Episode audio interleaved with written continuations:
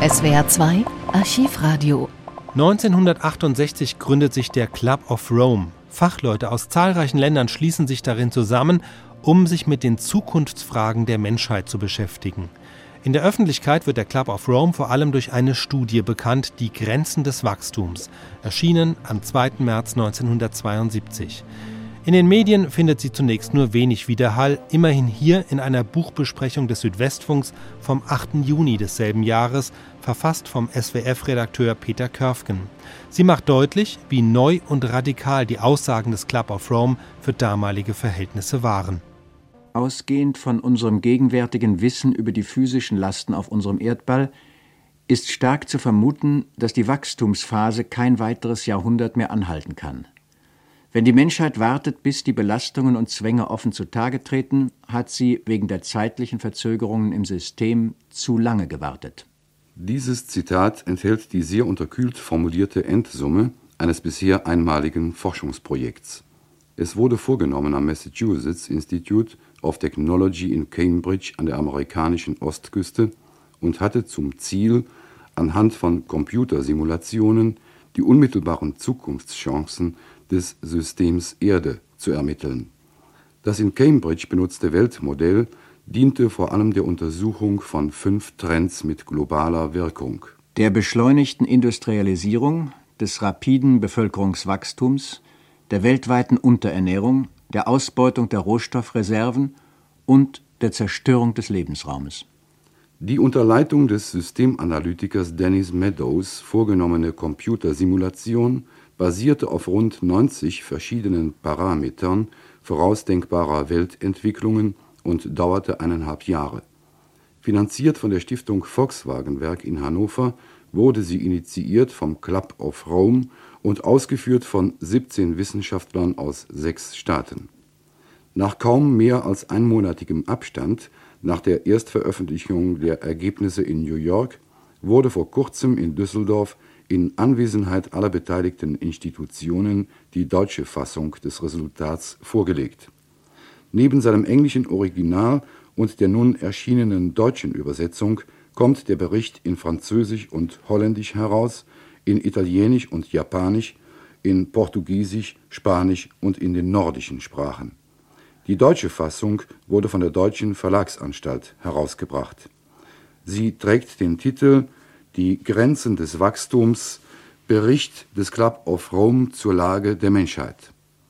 Die Schlussfolgerungen der Analyse von Meadows lauten Erstens wenn die gegenwärtige Zunahme der Weltbevölkerung, der Industrialisierung, der Umweltverschmutzung, der Nahrungsmittelproduktion und der Ausbeutung von natürlichen Rohstoffen unverändert anhält, werden die absoluten Wachstumsgrenzen auf der Erde im Laufe der nächsten 100 Jahre erreicht. Mit großer Wahrscheinlichkeit führt dies zu einem ziemlich raschen und nicht aufhaltbaren Absinken der Bevölkerungszahl und der industriellen Kapazität. Zweitens es erscheint möglich, die Wachstumstendenzen zu ändern und einen ökologischen und wirtschaftlichen Gleichgewichtszustand herbeizuführen, der auch in weiterer Zukunft aufrechterhalten werden kann. Er könnte so erreicht werden, dass die materiellen Lebensgrundlagen für jeden Menschen auf der Erde sichergestellt sind und noch immer Spielraum bleibt, individuelle menschliche Fähigkeiten zu nutzen und persönliche Ziele zu erreichen. Drittens, je eher die Menschheit sich entschließt, diesen Gleichgewichtszustand herzustellen und je rascher sie damit beginnt, umso größer sind die Chancen, dass sie ihn auch erreicht.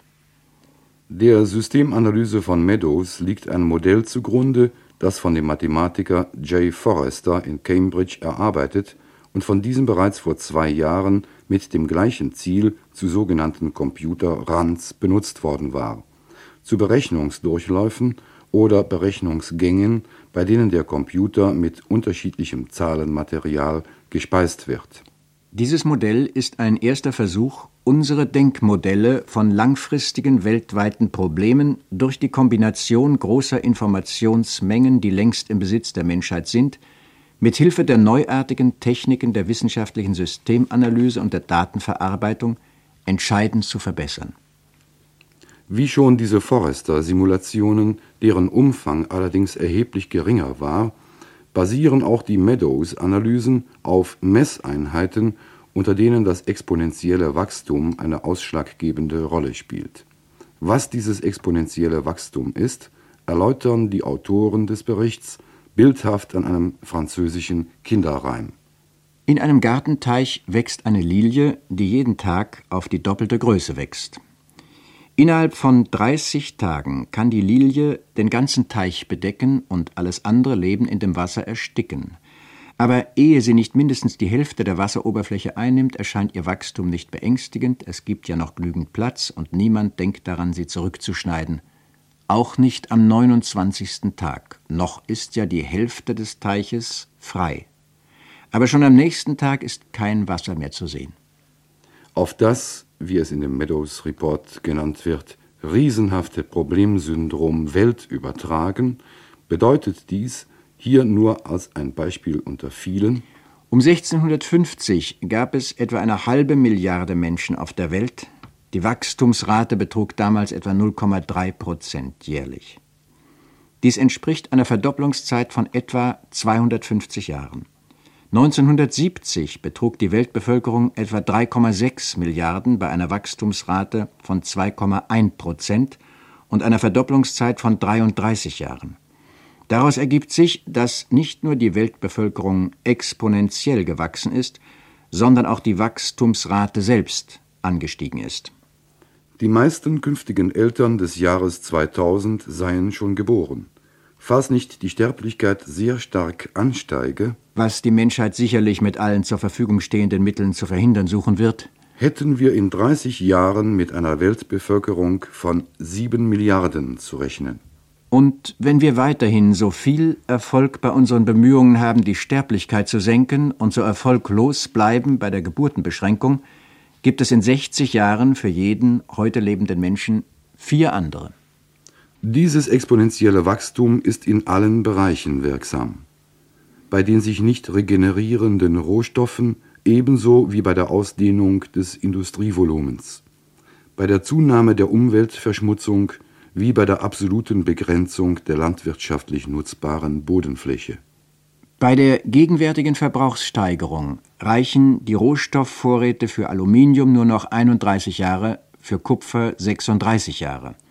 Die Preise für die Rohstoffe mit dem niedrigsten statischen Index haben bereits zu steigen begonnen. Der des Quecksilbers ist in den letzten 20 Jahren um 500 Prozent, der Preis für Blei in den letzten 30 Jahren um 300 Prozent angestiegen. Durch die Ableitung großer Schmutzmengen in den Ontariosee ist der Salzgehalt exponentiell so angestiegen, dass der Fischfang bis zu einem Tausendstel früherer Ergebnisse absank.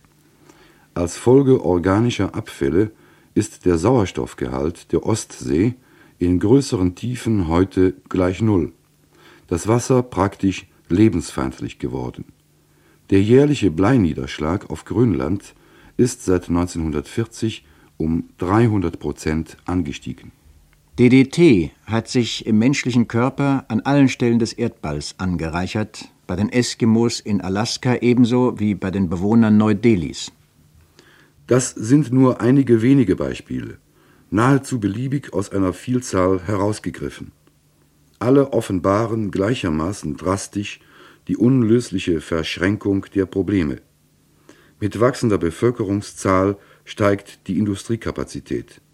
Mit einer weiteren Industrialisierung schnellt die Verschmutzungskurve ebenso steil empor, wie die der Rohstoffreserven absinkt. Mit der Auszehrung der Rohstoffvorräte eskalieren die Preise.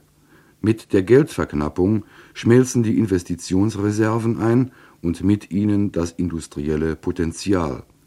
Mit dem industriellen Ruin geht der Zusammenbruch der Landwirtschaft einher. Der Zusammenbruch der Landwirtschaft hat Hunger und Unterernährung zur Folge, die im Verein mit Epidemien plus Mangel an medizinischer Fürsorge die Menschheit noch vor dem Jahr 2100 rapide dezimieren. Der Grundgedanke einer Gesellschaft im wirtschaftlichen und ökologischen Gleichgewicht ist scheinbar leicht zu erfassen. Doch ist unsere heutige Wirklichkeit davon so weit entfernt, dass praktisch eine geistige Umwälzung kopernikanischen Ausmaßes für die Umsetzung unserer Vorstellungen in praktische Handlungen erforderlich sein dürfte. Die von Meadows errechnete Minimalprävention gegen die drohende Katastrophe enthält als erste Forderung die Beschränkung auf einen etwa vier Milliarden Menschen umfassenden Bevölkerungsstand.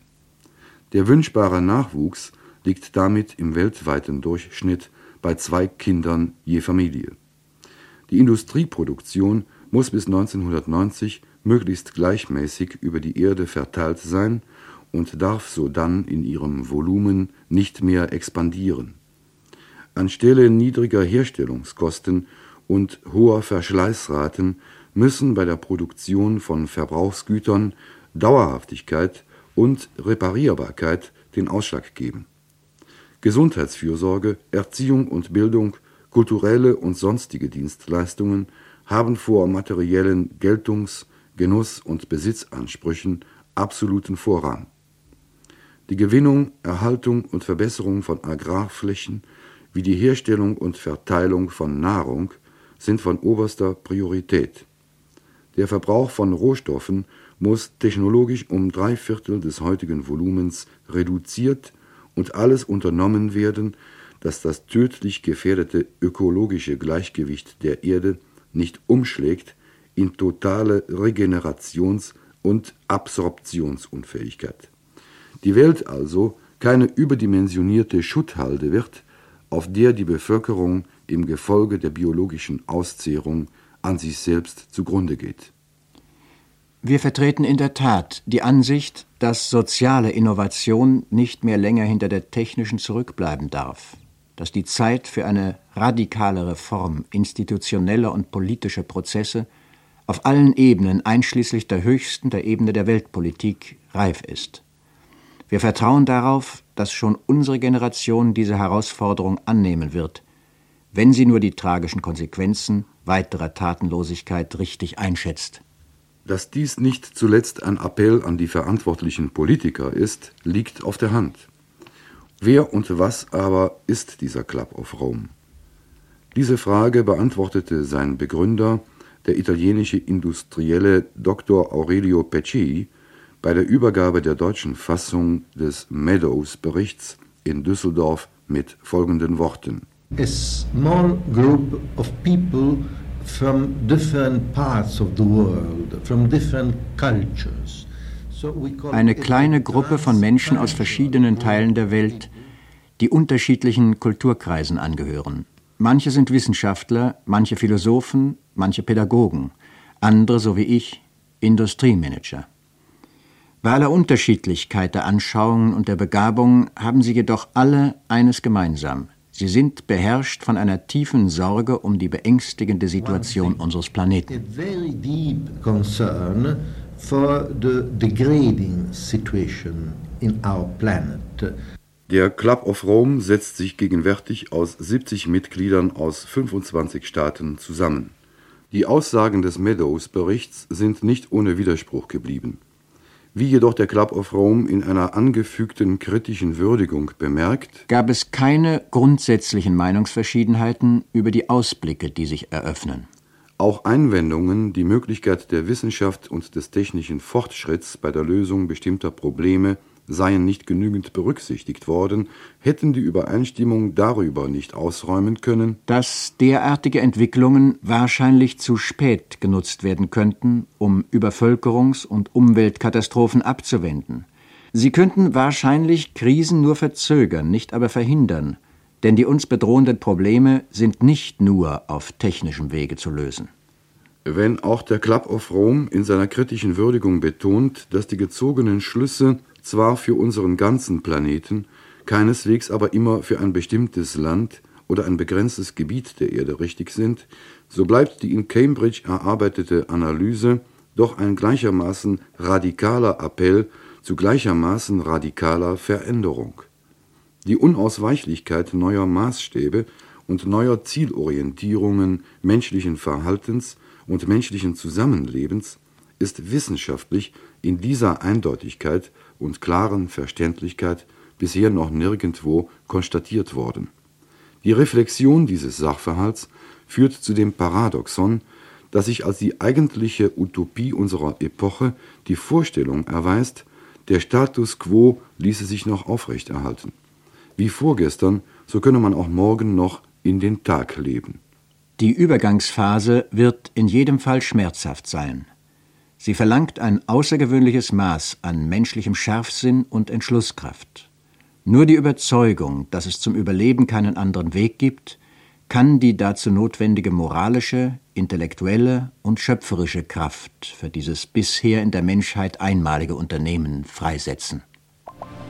SWR 2 Archivradio.